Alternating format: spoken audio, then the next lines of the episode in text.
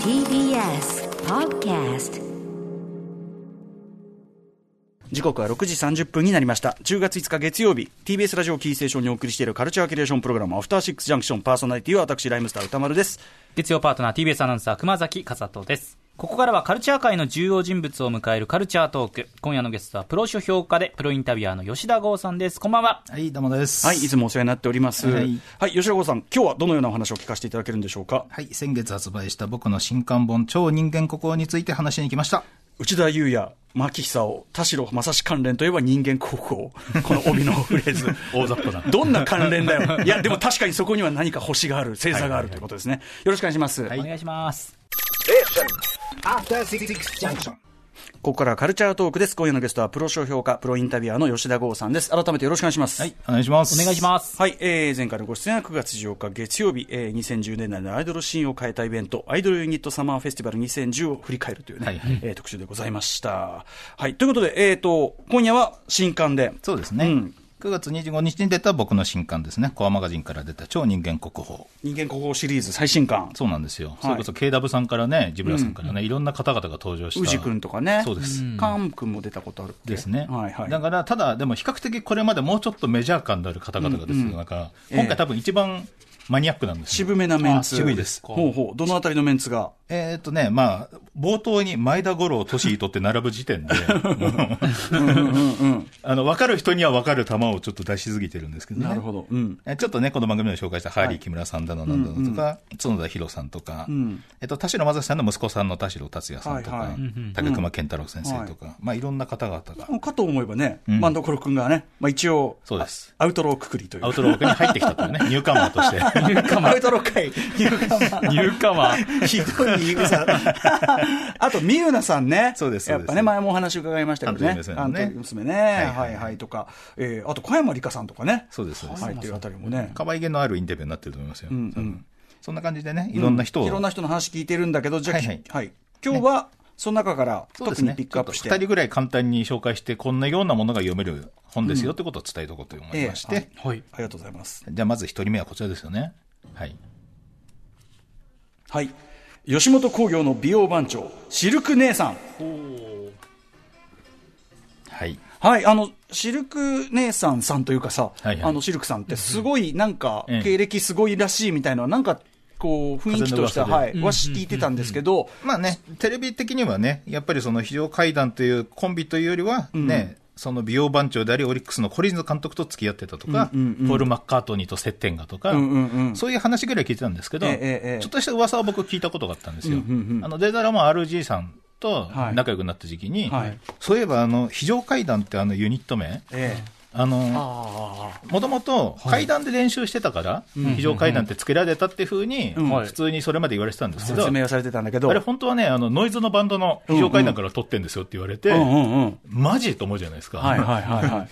そういうバックボーンの持ち主らしいっていうのを、なんとなく聞いてはいて、ええで、実はそのね、あの、非常階段の相方、宮子さんって方亡くなっちゃったんですけど、その亡くなった宮子さんの追悼本僕読んだ時に、それもやっぱり衝撃を受けて、宮子さんとシェルクさんが当時、うんあの、いかにパンクだったのかってうんういうん。ルポがあったんですよ。はい。ええーとまあ、アナーキーという、まあ、凶悪なパンクバンドがありまして、ええ80年代の、まあん。不良が効くパンクバンドですね、はい。えー、と放送禁止用語とか、ん。あの政治的なこととか歌って大問題になったりするようなバンドだったあの、んですけど。仁義ともね、あの、ええ。共演をしたりしてましたけど、はいそうですそう。です。MC 人気でやってます、まあ、そういう、実はそのアナーキーの親衛隊だったんですね、もともとね。へー。なるほど。アナーキーの親衛隊出身で、アナーキーがロンドンでサードアルバムのアナーキーシティってあの、レコードを録録音してるんですけど、そこになぜか立ち会ってるんですよ。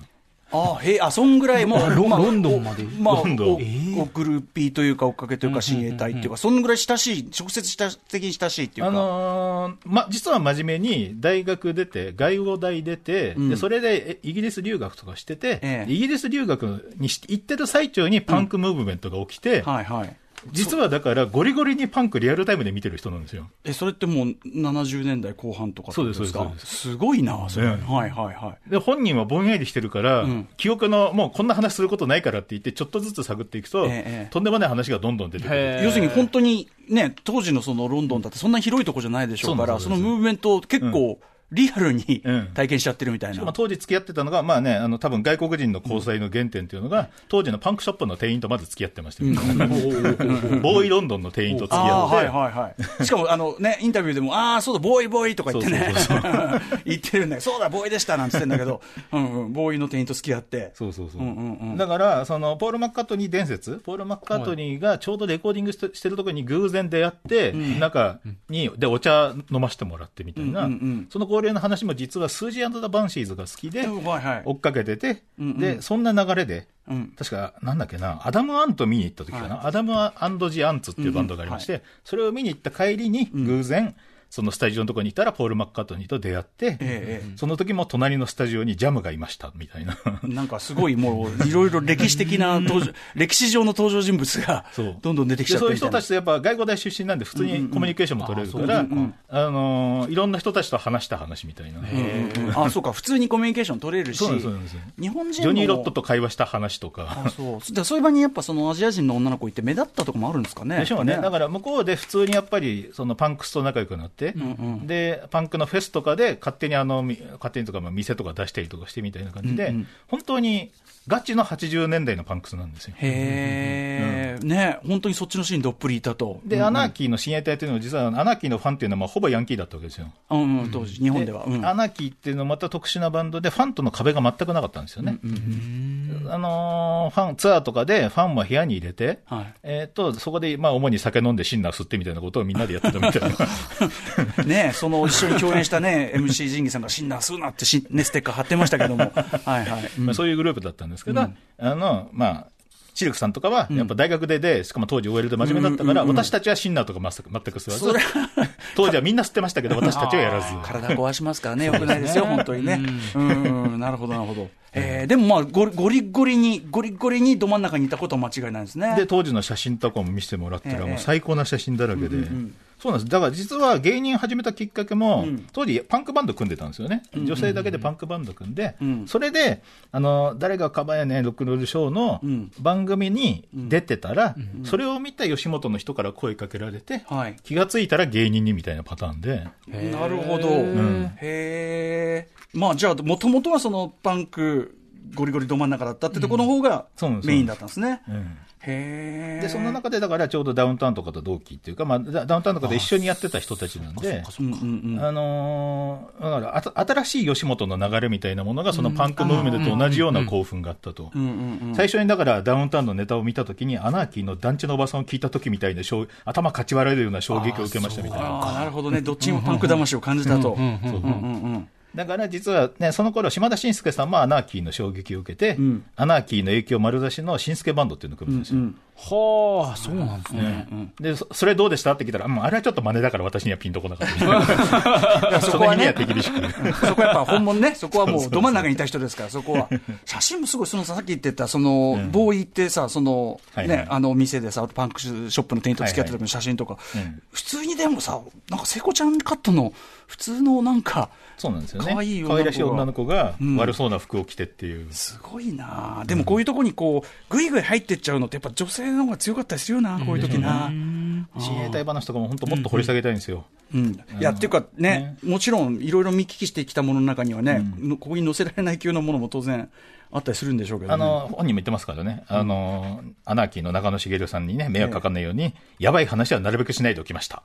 茂が捕まらないように。それでも、その外壁をさ、外壁をこう言うとさ、ね、外壁から見えて、ちょっとこう側が、言わないながらも側からさせられちゃうっていうのがね、ありますけどね。だから、あのね、その親衛隊の人たちはみんなあだ名で呼ばれてて、そのあだ名っていうのが、喧嘩とか神風とか、喧嘩って。すごい喧嘩するから、そういうあだ名がついてて、でそういうやつらがシンナーすげなながら喧嘩するのを、私らが必死に止めていて、だから私はいまだにその傷跡が残ってるみたいな。なるほどね。修羅場くぐってきてるんですよ。でもね、やっぱそういうところで、その肝座ってるし、女の人で、こう、荒くれどもも全然、こう、なんていうの恐れずにっていうか、むしろ、あの、言うこと聞かしちゃうみたいな人、やっぱり、各業界いるな、やっぱな。うんいや、でもそのなんか、ただもんじゃない感には全然ん、裏付けがあったこういうバックボーンが。本当以上だったっていうそか。してね、あの、外国の方々と付き合っていく原点もここにあったみたいな。ああ、なるほどね。そっか。いや、だからその、いろいろ出てくるすごい名前とかもね、本当はね、なんかいろいろね、あるんでしょうけどね。まあ、というようなね、実はまあこの取材をやった翌月に僕が、また、これは大阪で取材したんですけどね、ええ。翌月も大阪行って前田五郎さんの取材してるっていうのもね、僕が完全にどうかしてるんですけどね、そのあるある吉本本社に行った事後で吉本で悪口しかしないインタビューああ、そうかそうかそうあか。まあでもその両方ね、いけるのはやっぱり郷さんならではって感じじゃないですかね。というね。吉田剛じゃしょうがないっていうのもあるんじゃないですかね、やっぱり。一概法喧嘩しつつあるという。い。や、シルク姉さんの、えーまあそのなんていうかな、もうパンクゴリゴリど真ん中歩き続きた。まあだから音楽、なんていうの、音楽的なさ、あの、歴史の記録として、意外とこれすごくないっていうね、話してますもんね。はいはいはい。はい。えー、そしてもうお一方、じゃあご紹介お願いします。はいはい、そうですね、こちらですね。はい。風雲竹市場などバラエティ番組も多々出演された俳優谷隼人さんはい。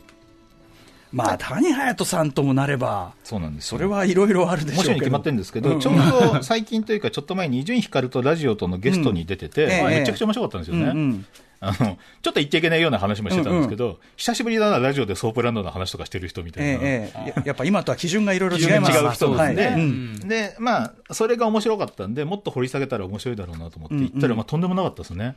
いやーね、このくらいの世代の人たちっていうかさ、その時代の例えば東映とかを知っている人たちも、だんだん、ね、人数減ってきちゃってるから、聞いてくるの大事っすよね。そんな中、今、むちゃくちゃ元気だし、記憶もはっき全りしてるし。然変わんなくないですか？変わらないですよ。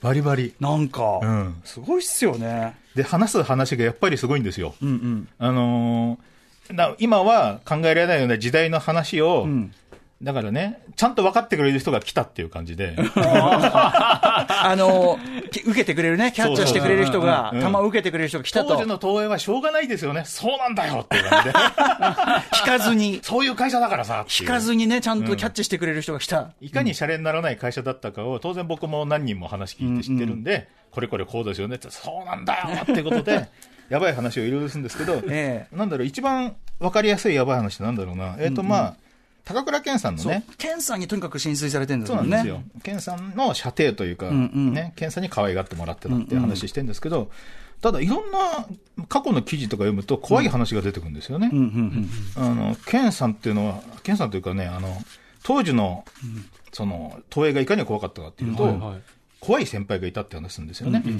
あの、雪山の中で裸で出されて、で、その人が、えっ、と、刀とか拳銃とか持ってる人で、後ろからバンバン撃ったりするんだよみたいな、もう、あのーやばいとかじゃなくて、もう、い もう、い 違法のレベルがちょっと。すぎるですね、レベそれルが。、そういう話気になるんですよ。ああ、それね、それ高倉健さんって言われて。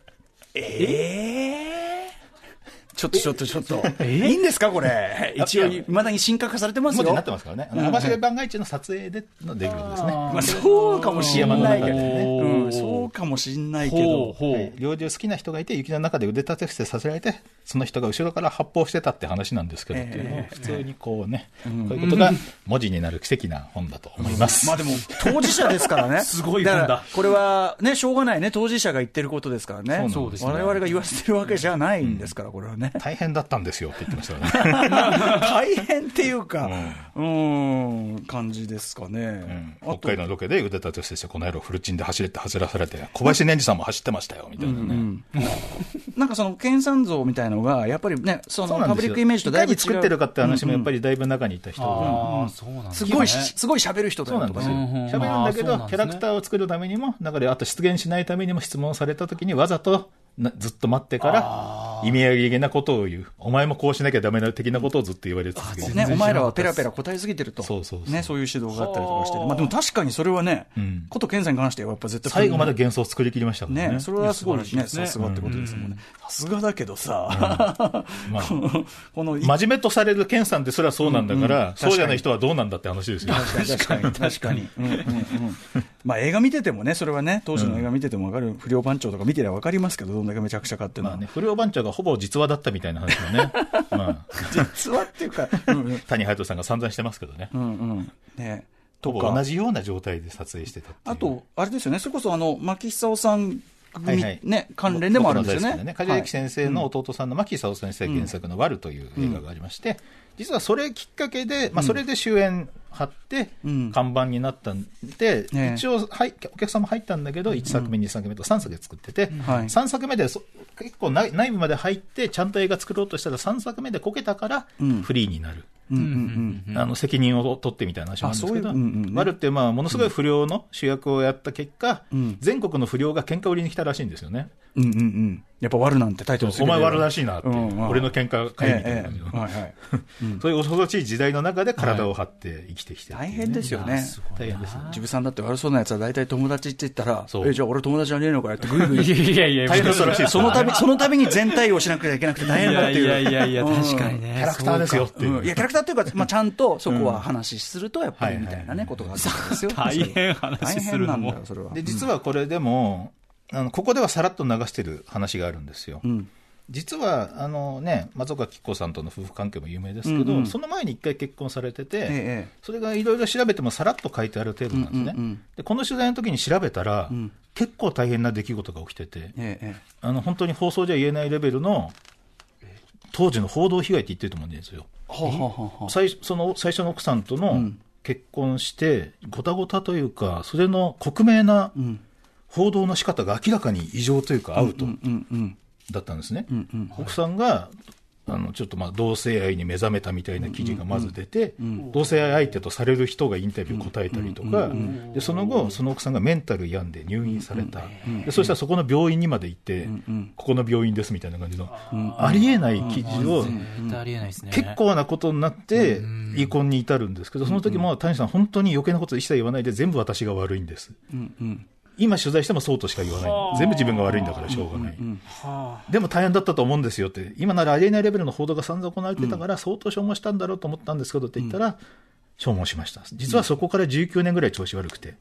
簡単に言うと自律神経失調症みたいになっちゃって、乗り越えられなくて、乗り越えたのが10 45歳ぐらいの時っていう。だからもう要はバラエティとかまた出るようになった時代ってことですよね。全然今まで触れられてなかった大変な過去も実は背負いながら、全然感じさせずに、うんうん。確かに。さらっと生きている。そうかそうか。うんいや、しかしね、その80年代いっぱいぐらいまでのもうワイドショー、まあ90年代入ってくるのかな、もう昔のワイドショーとか芸能力ってもう本当に人でなしもうそのものだよ、もう。今実はだから、忘れられてるエピソードって山ほどありますからね、最近ある、その写真週刊誌をのなんかね、批判する当時の本とか読んでええて、あの、たけしさんのフライデー事件のきっかけの話でも忘れされ忘れられてる部分があるんですよ、あれって。